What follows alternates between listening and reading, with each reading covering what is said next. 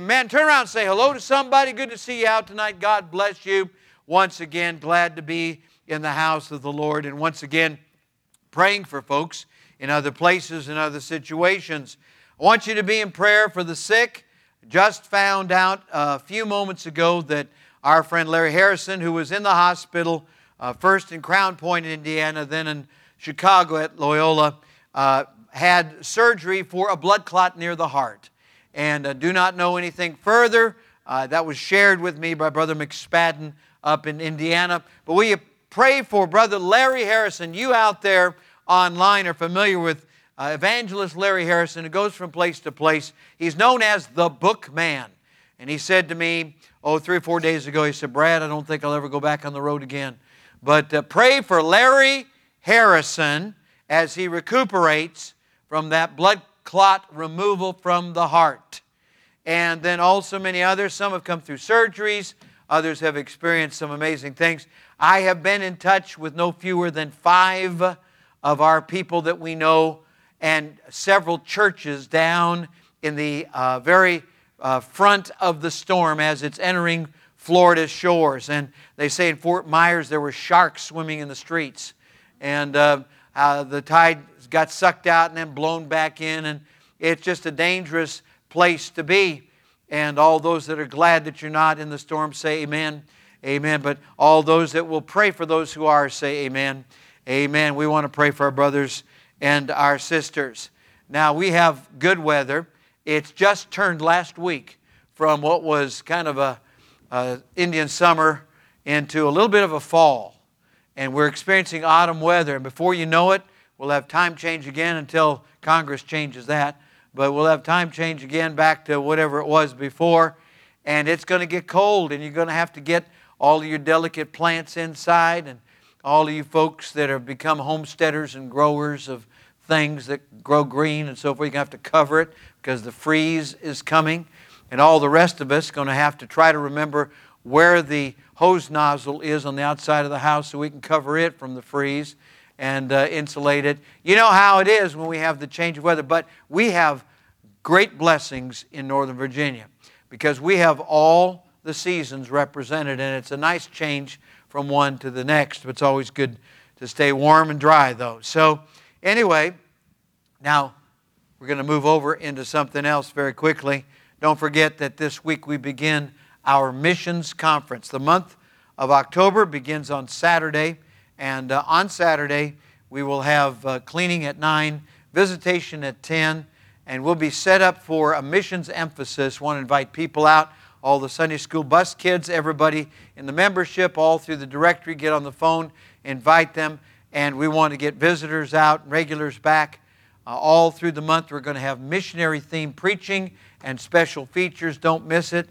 And uh, we're going to have an opportunity to review our stewardship and that is our giving by faith uh, to Faith Promise Missions. That's how we support all those missionaries out there by giving over and above. And God bless you, you've done it uh, for the whole 20 plus years that we've been here. We've, we've seen uh, the giving and the numbers of uh, folks participating and uh, numbers being supported increased. Praise the Lord for that. We were singing about Return the Springtime. We were reviewing the verse about revival in uh, Second Chronicles. I want to help you to find this. If you got a Bible from off the back of the uh, bench in front of you, I'm going to give you the page that you need to turn to here, and I'm going to explain to you what this means so that every time you come to church, I want you to learn something. Now, before we got saved, look this way before we got saved, there was a part of us that was not fully alive. And when we got saved, it was made fully alive. And that part of us is the spirit that's regenerated, that's made alive when God's spirit comes into us. So prior to that, we were, we were human. we we have a body and we have a soul, but our spirit was not active until God made us spiritually alive. You've been taught this, you know it's true from many scriptures. And so we would say a person was brought to life. But then from time to time, there, there is the possibility for believers, there is the possibility for those who have been saved to backslide and to become carnal, that is, fleshly in their behavior. And they act and think and talk like a person that never got saved in the first place. Now, God never stopped keeping us, but we, we, you know, we act like we don't even know the Lord when we get backslidden and cold, and we need that revival, that renewal. Second Chronicles chapter 7 and verse 14 is found on page 502. Page 502 in your Bible from the back of the, of the bench in front of you. There it says, If my people, now this is an Old Testament reference, but the New Testament application is we're His people, we're His peculiar people, we're His chosen people by faith in Jesus Christ. We're all sons and daughters of Abraham, spiritually speaking. So if my people, which are called by my name, Jesus Christ, people are known as Christians, little Christs, which are called by my name, shall humble themselves. That means we see ourselves as we are, not, not as we suppose ourselves to be, but as we truly are. God is the only God. We're not God. And uh, we, see, we see Him in His place, and uh, we see ourselves in our own, own place. Shall humble themselves and pray. That means speaking to God from the heart and seek my face. That is, desire God's blessing on our life to do what He wants. Turn from their wicked ways. That's, that's, that is what we call repentance. Then will I hear from heaven. God's going to hear us by choice because He knows everything already. But He's going to choose to hear us in the sense that a ruler would, would grant an audience. So He grants an audience and will forgive their sin. Now, this is the problem between us and the Lord as believers, we get back into sin, doing our own thing, and we'll heal their land. God's going to bless us as a people and our nation. He's going to bless our, uh, our lives, make us prosperous, and so forth when we meet His terms. And that's, that's a verse that can apply to every venue of our life. Now, we have been talking about those areas of our life. Instead of like the springtime, it's like the dry, arid desert, you know, fruitless and all dried up. And that's the way people start uh, thinking and feeling when uh, they're not right with God. All right, the thing that I want to make application to is this first institution that uh, God established back in the book of Genesis. Go back to the very beginning of the Bible. First book is Genesis, which means beginnings. And if we go to Genesis And uh, we go to chapter 2, Genesis chapter 2. It says in verse 20, and Adam, this first man, gave names to all cattle and to the fowl of the air and to every beast of the field, but for Adam there was not found an help meet for him. In other words, he didn't have a life's partner. Verse 21, and the Lord caused a deep sleep to fall upon Adam, and he slept, and he took one of his ribs and closed up the flesh instead thereof, and the rib which the Lord God had taken from man made he a woman and brought her unto the man. Now look here. This is spiritually what happens when two people become one in the Lord when they are married. And that is, God brings the woman to the man, all right? And then, and Adam said, This is now bone of my bones and flesh of my flesh. In the presence of God and witnesses, uh, a minister of the gospel can solemnize the vows. Now that's important. Remember vows. What makes, what makes it a marriage is not just the physical union the coming together of man and woman. What makes it a marriage is the holy vows that are made in the presence of God and witnesses. And that's what we do. We solemnize those vows, we have prayer, and the two become one. Here we have the vow the earliest vow, Adam said, This is now bone of my bones, flesh of my flesh. She shall be called woman because she was taken out of man.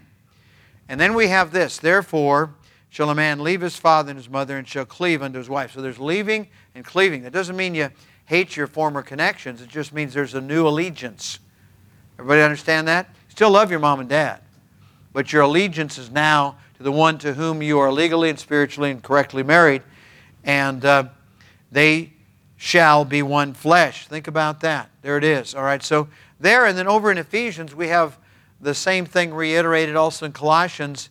Uh, the the various aspects of what we understand to be what God has established. God established the home, his first institution. I received a missionary letter. We get probably, oh, I don't know, uh, four or five dozen a month from our missionaries. And uh, we get some every month and we get some every quarter. But we hear from our missionaries around the world, and we have some missionaries over in uh, uh the Native American uh, reservation area in Oklahoma. And uh, we have this God bless our home. It says in Proverbs 3:33, "The curse of the Lord is in the house of the wicked, but he blesseth the habitation of the just." And what the missionary is saying, we are living in uncertain times. Uh, I was reading uh, this week about the ten plagues that fell on Egypt. God sent Moses to deliver the children of Israel out of captivity and slavery. So they're there living in the midst of and right next to Egypt, yet every one of the plagues were stayed or stopped at the border. So, what it's saying is this that the blessing of God is not necessarily geographic, but it is spiritual. It's upon those who will meet God's conditions. And I agree with that. And God can bless you even if your neighbor or your relative finds uh, himself or themselves under the judgment of God. You can still be right with God. How many of you believe that? Say amen. I want to be one of those that's right with God. I have in my hands a wonderful document. It is the completed uh, dissertation of uh, Brother Tyler Candy that he completed for his four year uh, undergraduate uh, bachelor's diploma here in our Bible Institute. Just completed that uh, this past year. And his dissertation, uh, based on 2 Timothy 3, is entitled A Perfect, Truly Furnished Family.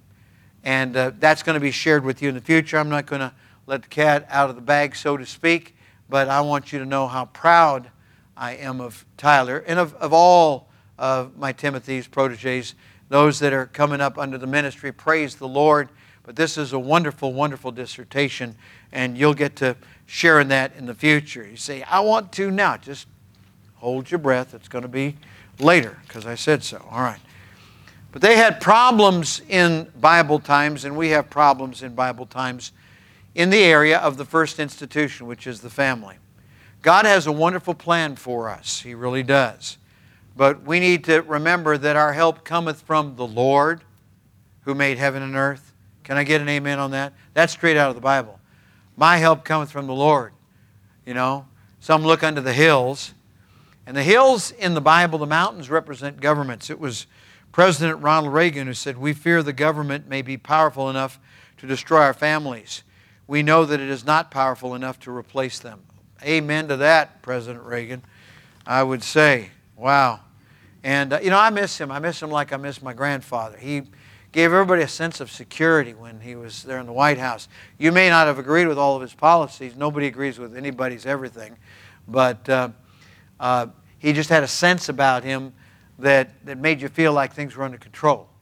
And we know it's really, it's God who makes us feel that way. But uh, tonight, our comments on Bring Back the Springtime have to do with this thing called the home. They had problems in Corinth. Uh, one of their problems, in addition to the other ones that are listed, was they, they, had, uh, they had abuse and neglect of the home and the family, failure in the marriage relationship, and we have a lot of that today as well. In fact, uh, if you were scheduled to fly, uh, where are some places that if you got on a plane you would fly? Where's Puerto Rico, right? Puerto Rico, okay. If you were to fly somewhere, where would it, where would it be? Down Central America? Yeah? Okay. If you were to fly someplace, where would you fly? Hawaii, okay. If you were to fly somewhere, where would you fly? New Hampshire, okay. All right. And all of you got a place where you'd fly if you could fly, right? Right? Okay? So I'd fly away, oh glory. Amen. Fly to glory. But uh, if you knew that there were two planes flying to your destination and you knew for a fact that one of them was going to crash eventually, would you get on the plane? No. And yet, that's what we face in America with marriage today. The failure of marriages has surpassed 50%. And sometimes it's, it's more frequent than that. Some folks that have had more than one failure. Um, it was James Dobson who wrote this. It was a number of years ago. Family instability affects everyone, especially the children. The most vulnerable victims of family instability are the children who are too young to understand what has happened to their parents. That tragic impact on the next generation was graphically illustrated to me in a recent conversation with sixth grade uh, with a sixth grade teacher in an upper middle class California city. She was shocked to see the results of a creative writing task assigned to her students. They were asked to complete a sentence that began with the words, I wish. Now, the teacher expected the boys and girls to express wishes for bicycles, dogs, TV sets, trips to Hawaii. All right? 20 of the 30 children made a reference in their responses to their own disintegrating families. What a sh- terrible shame.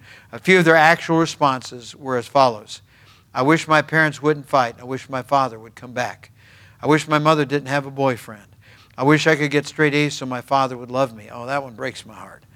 I wish, I wish I had one mom and one dad so the kids wouldn't make fun of me. I have three moms and three dads, and they, bo- and they botch up my life. I wish I had an M1 rifle. Look at this. So I could shoot those who make fun of me. Wow. Isn't that terrible? That, those are things that were actually written because of the breakdown of the home. It happened back in Corinth, and it's happening in the United States of America. And I'm not going to spend all my time uh, as uh, G.L. Wynne used to talk about. He says, I don't want to be a photographer of, of mud holes, you know. I, I want to tell you about the positive, and I want to tell you about the positive things. But let's read about the problem that was there uh, in Corinth. And so I'm going to ask you to turn in your Bibles tonight to 1 Corinthians chapter 7. This is going to be our actual text. 1 Corinthians chapter 7. For those of you who are having difficulty finding it, it's uh, on page 1189. 1189. That's 1 Corinthians chapter 7. We're going to begin at verse number 1. All right. It says, Now concerning the things whereof you wrote unto me. So they, they asked the Apostle Paul about relationships, about human relationships, about men and women.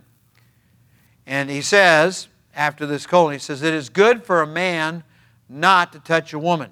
All right, what he's saying is, uh, just because you haven't felt the pressure to get into a man and woman relationship doesn't mean that you're weird or abnormal. Even though technically every man and every woman could have a spouse, I mean, that's pretty much the way it breaks down.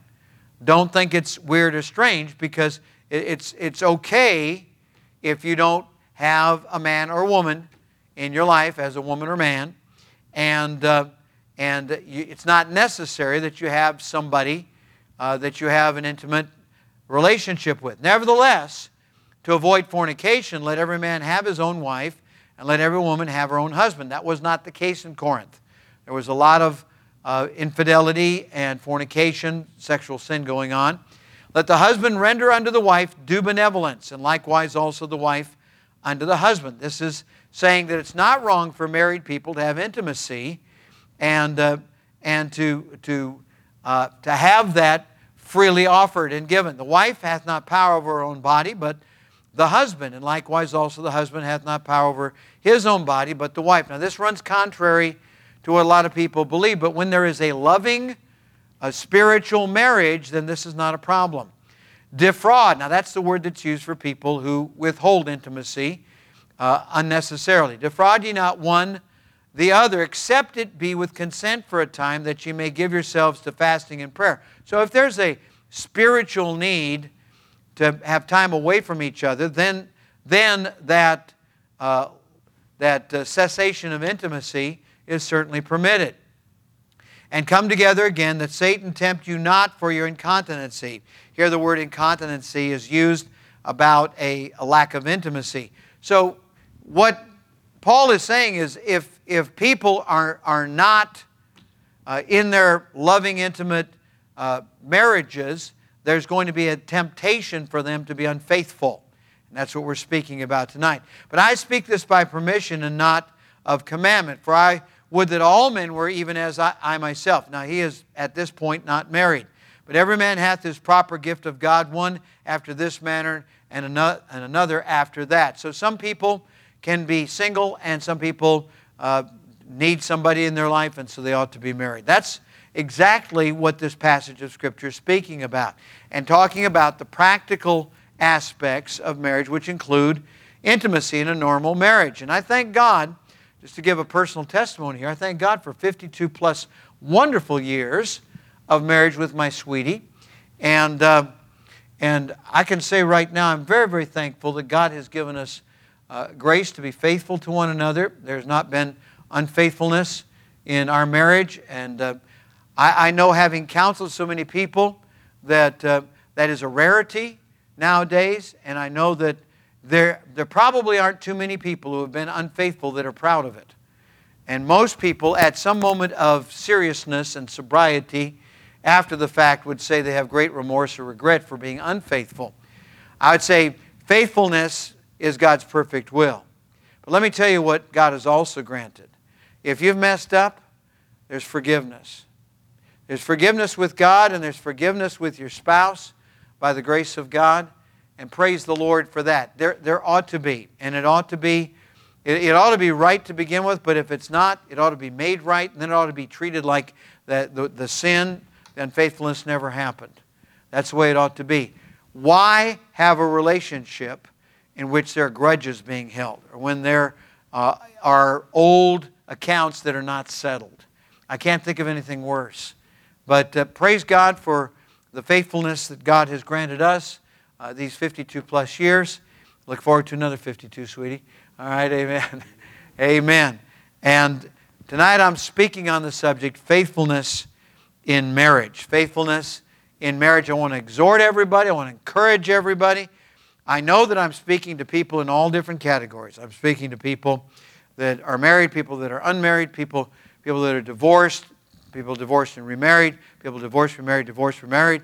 I understand those things exist. I understand there'll be people listening who are uh, under age. They're minors and they've, they've not yet experienced any of these things, but you will. I preach on these subjects because they're biblical.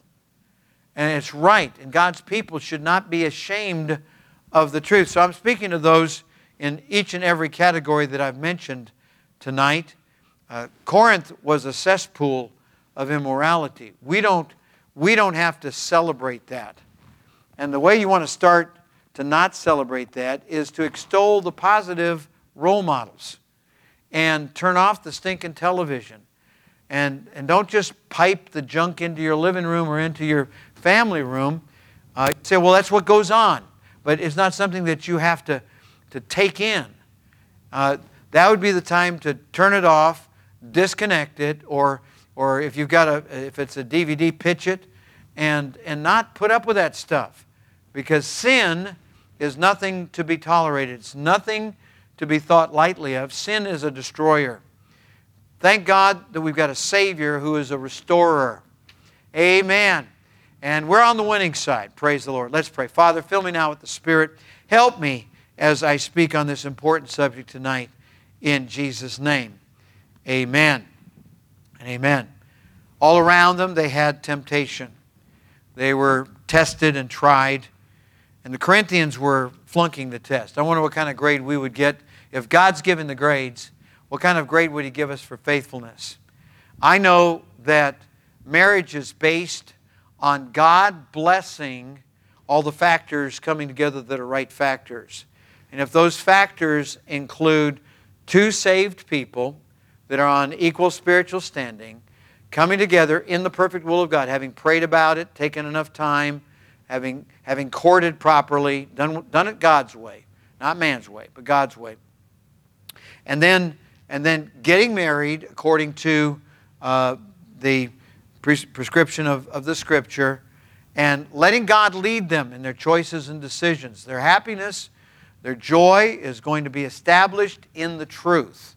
It's not going to be established in the circumstances of life. And so many people we see, they're only happy when things are up. But when things are down, they're not happy because they're, they're their feeling good is dependent upon how things are going. And you and I have no control over that. We try to make things happen, and we find out that, that we're not even God over our own life. We need, we need God, who is God, to be in control. We need to focus on Him. When things are up or things are down, when there's gain or loss, when there are difficulties or challenges or, or an easy, pleasurable experience, regardless of what it is, we stay focused on the Lord Jesus Christ. We know every good and perfect gift comes from God. We know it comes from Him. Well, we made certain vows, didn't we, sweetheart? We've kept those vows. God has enabled us to keep those vows. Praise the Lord. And not everyone has, but we go back and we seek forgiveness when that is the case and we move on. It says over in Ecclesiastes, let's go there first in the Old Testament. Ecclesiastes. Help you to find that in the Old Testament.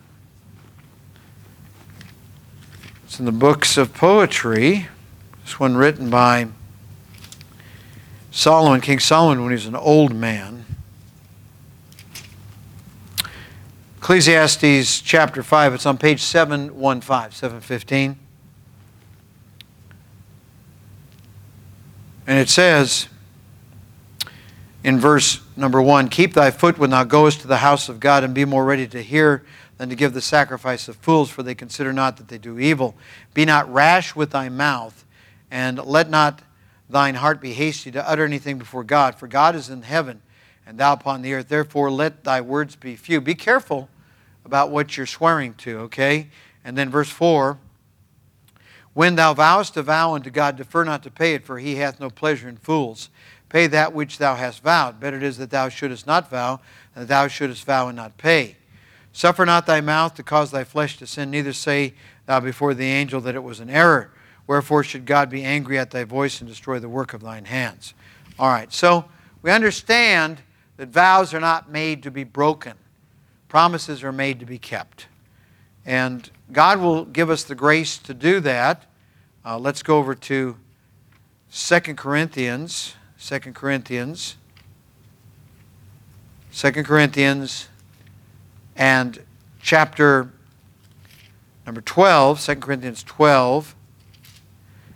This is on page 1208, 1208 in your Pew Bible, and it says in uh, chapter number 12 of 2 Corinthians, um, verse number 9, And he said unto me, My grace is sufficient for thee, for my strength is made perfect in weakness. Most gladly, therefore, will I rather glory in my infirmities, that the power of Christ uh, may rest upon me. The Lord gives us the ability to keep our vows, to keep our promises, and to avoid temptation. Uh, I'm going to be back in 1 Corinthians chapter 10. That's uh, on page 1192. Page 1192. 1 Corinthians chapter 10 and verse 13, where it says, There hath no temptation taken you but such as is common to man. But God is faithful, who will not suffer or allow you to be tempted above that ye are able, but will with the temptation also make a way to escape, that ye may be able to bear it. So there it is. 1 Corinthians chapter 10 and verse 13. We're going to be using this in connection with our teaching uh, of Genesis, part 4, and the next session will be October the 8th. Tune in, absolutely free, college level, advanced level a teaching in the life of Joseph. You can trust your King James Bible to be true. And Joseph is the patriarch of character. And wouldn't it be wonderful if we were known as the church members or the local church Baptists of character? We need to be people of character. It is better for us to avoid sin by God's prescription than it is for us to have to confess our sins. Now, 1 John 1 9 says, If we confess our sins, He's faithful and just to forgive us our sins and to cleanse us from all unrighteousness. Look at me. That means that there is not anything, not anything that God won't forgive us for if we come to Him sincerely and repent and we say, Lord, please forgive me and cleanse me and help me. God will forgive us, God will help us. And you say, well, you know, I got to live up to it. I mean, we just, we're pretty bad at living up to anything. It's by His grace that we live up to it, but certainly we accept forgiveness and we go, we, we run to Him. We keep short accounts. Amen. Short accounts in the area of our purity, in the area of our faithfulness, in the area of our marriages, our testimony, even the appearance of evil. because we're all put together the same way. It's very easy for us to appear to be compromisers in this, in this uh, area. So there you have it. All right. Now we know that our chief end, the chief end of man, as, as we learned as children, is to glorify God and, and enjoy Him forever. God wants us, God wants us to have a smile on our face, but He doesn't want us to, to be sinful. He wants us to have uh, controls and borders and walls and uh, limits and boundaries in our life to, so as to glorify Him. Our first goal is to glorify Him. So there you have it. And uh, Martin Luther, founder of church that bears his name, the Lutheran denomination, said this Let the wife make her husband glad to come home. All right? Amen. And let him make her sorry to see him leave. I like that. There should be, you know, husbands and wives, this sounds really, really revolutionary. But may I share this with you? I think it'd be a great thing if husbands and wives got along. And outside of the Lord Jesus, your spouse ought to be your best friend. Come on, amen. Amen. And let's work on that. We got God's grace. His grace is sufficient. We look to Him. He provides what we need to escape temptation. Amen. George Sweeting uh, provides three guidelines for Christian marriage. I want you to take some notes tonight. This would be good. But even before that, Charles Swindoll says a family is a place where principles are hammered and honed on the anvil of everyday living. What, what uh, Charles Swindoll is saying, Dr. Swindoll, Chuck Swindoll, we call him, uh, is that everything that we're talking about in the home is practical. It's down to earth. Now, some of you were not raised in good Christian homes, and you don't have a memory growing up seeing a loving father providing, caring, a loving, caring mother, uh, the husband and wife that were over your home, uh, loving and caring for the children, and, and children growing up and seeing the blueprint for success. I happen to have that kind of role model in my life mom and dad. That's the way they were. Your mom and dad were that way loving, caring, Christian, and they gave us a model of that. But not all of you have that. So some of you, some of the folks out here and some of the folks out there, now are looking to, to folks like these old folks. I'm, I'm going to include myself because you need some role models. We are not setting ourselves on a pedestal and saying we're perfect, but we are loving husband and wife, loving parents over our children, loving grandparents over our grandkids. We, we try, by the grace of God, to follow the Bible in every venue of life. We don't succeed, but when we fail, we confess our sins. And uh, we, by the grace of God, try to do right the first time. And so that's the kind of role model everybody needs. Numerous times, I can't tell you the number of times, people have come to me, some of my Timothys have come to me and said, Preacher, will you be my dad figure? Will you be my dad? And it makes me want to cry, but yes, I will be. I'll be your dad figure. Now, I'm going to let you down. I'll let you know that right now. Not on purpose, not because I want to. But one thing we're always going to be is transparent, honest, and open with each other. And uh, no games. I'm not going to play any games. And that's what we hope, and that's how we hope to accomplish the role of, of mentor in the life of the protege. Here's what George Sweeting says three guidelines for Christian marriage. Write these down. First of all, and foundational to a biblical understanding of marriage, is the truth that marriage is a permanent relationship. Put it down a permanent relationship. In Mark 10, chapter 10, and verses 6 and 7, he's talking about from the beginning of the creation God made them male and female. Let's turn there. Mark chapter 10. And this is his quote from Mark chapter 10. So I want to make sure we've got it right here. Good old King James Bible. Mark chapter 10 and verse number 6 and 7, page 1043, 1043. But from the beginning of the creation, God made them male and female. For this cause shall a man leave his father and mother and cleave to his wife. So this is a quotation that uh, Mark, quoting the Lord, uh, who is quoting from uh, Genesis, all right? So that's it. We, we read, What God has joined together, let not man put asunder. So it's permanent. Number two, number two, uh, foundational principle here. Biblical guideline is that marriage is a harmonious partnership. That's what I was talking about, getting along. Bible speaks of the union of the husband and wife as harmonious. Jesus said, they twain, those two shall be one flesh. So then no more twain, but one flesh. I've never known of a broken marriage where the husband and wife had enjoyed a true partnership that had been harmonious and mutually sacrificial. But God established marriage to be just that, and His Word gives guidelines about how to keep harmony in the home. That means getting along. Amen. But there's a truth that's even greater than the truths that marriage is permanent and harmonious, and that's the biblical teaching that marriage is a spiritual companionship. A spiritual companionship should be a companionship where each helps the other to grow in Christ. Sweetie, speaking to my wife now for those of you that are off camera, or on camera, let's put it that way. All right.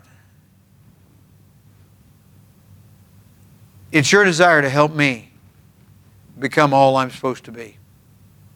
You need to work on that, you know.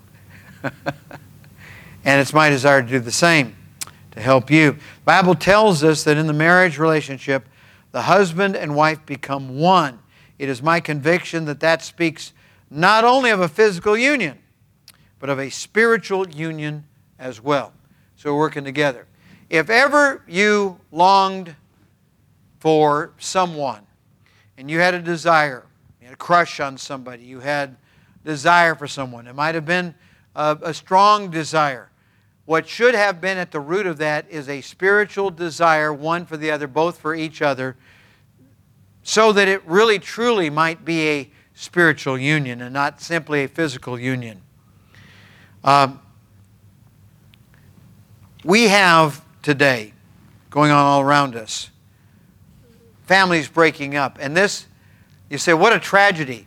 Actually, the tragedy occurred before the marriage or the, the divorce, the dissolution was final. The tragedy occurred much earlier on. Tragedy occurred earlier on because th- there wasn't this cohesiveness moving the same direction. We got the same Savior, the same Lord, the same book of principles. We have the same desires. It's, it's not like we're seeking to find some pastime, you know. Uh, maybe it's uh, physical fitness, or maybe it's artistic, or maybe it's uh, entertainment, or something that we enjoy in common. And all those things can be in a marriage. But if you haven't got that spiritual cohesiveness, the rest of it's going to unravel. And there's either going to be a divorce, or divorce is plural, or there's going to be a Cold War. It's going to be frozen. And people will stay together, who knows for what reason. Sometimes for the kids, sometimes for the money, sometimes for appearances, who knows. Sometimes it's a political thing. And, and what a shame. What a shame. For every squabble, there is a spiritual resolution. And here's what it is you listen, not interrupt.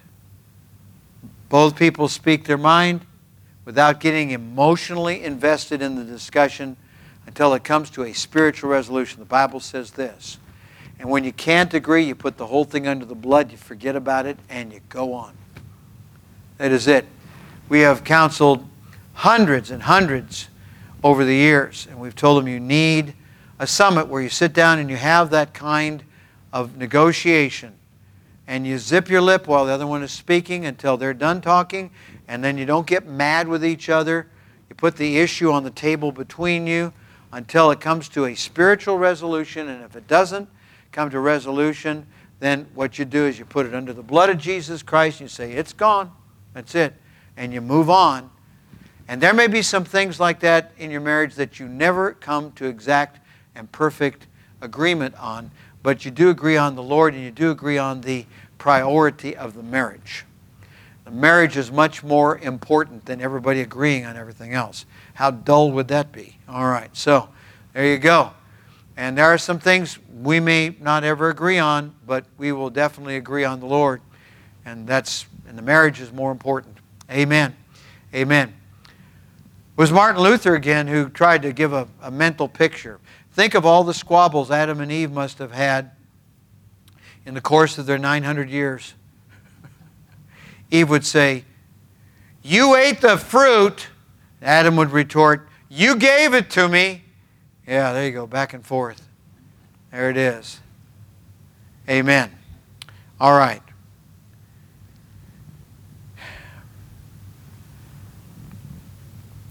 The marriage relationship is designed to glorify God.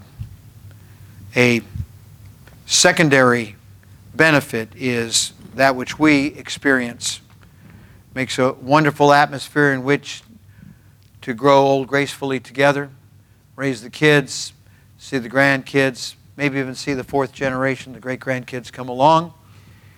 And when you get to the end of the road and you look back, you say, Jesus brought us all the way. Jesus made the rough places smooth. The high places he made even. The low places he brought up to level.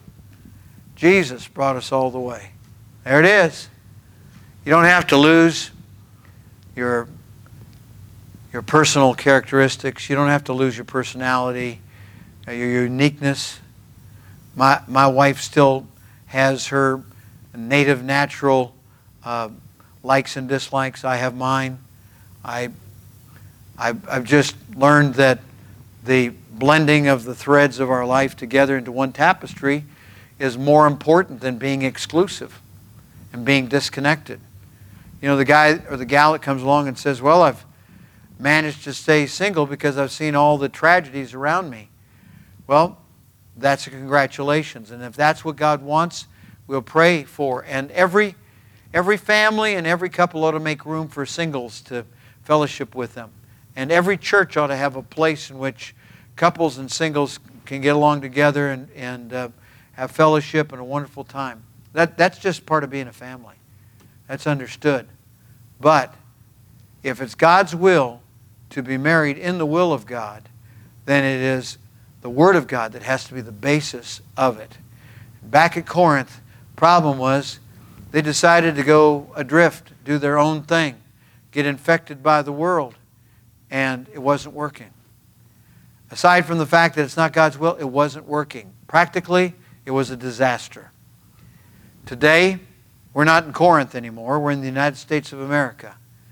But there's still a lot of folks adrift because they're trying to do it their way instead of God's way. I want to exhort you tonight to get back to God's way, get back to the book. Let's bow our heads and close our eyes.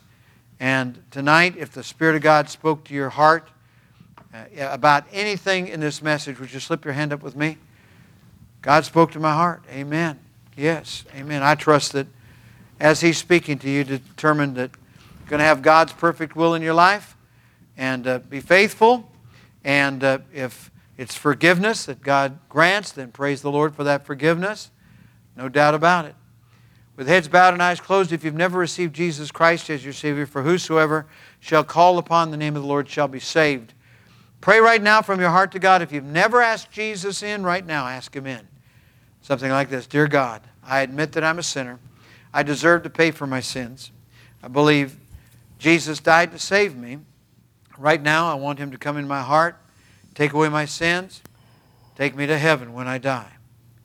If you prayed that prayer and meant it, won't you come and let us know on this invitation hymn?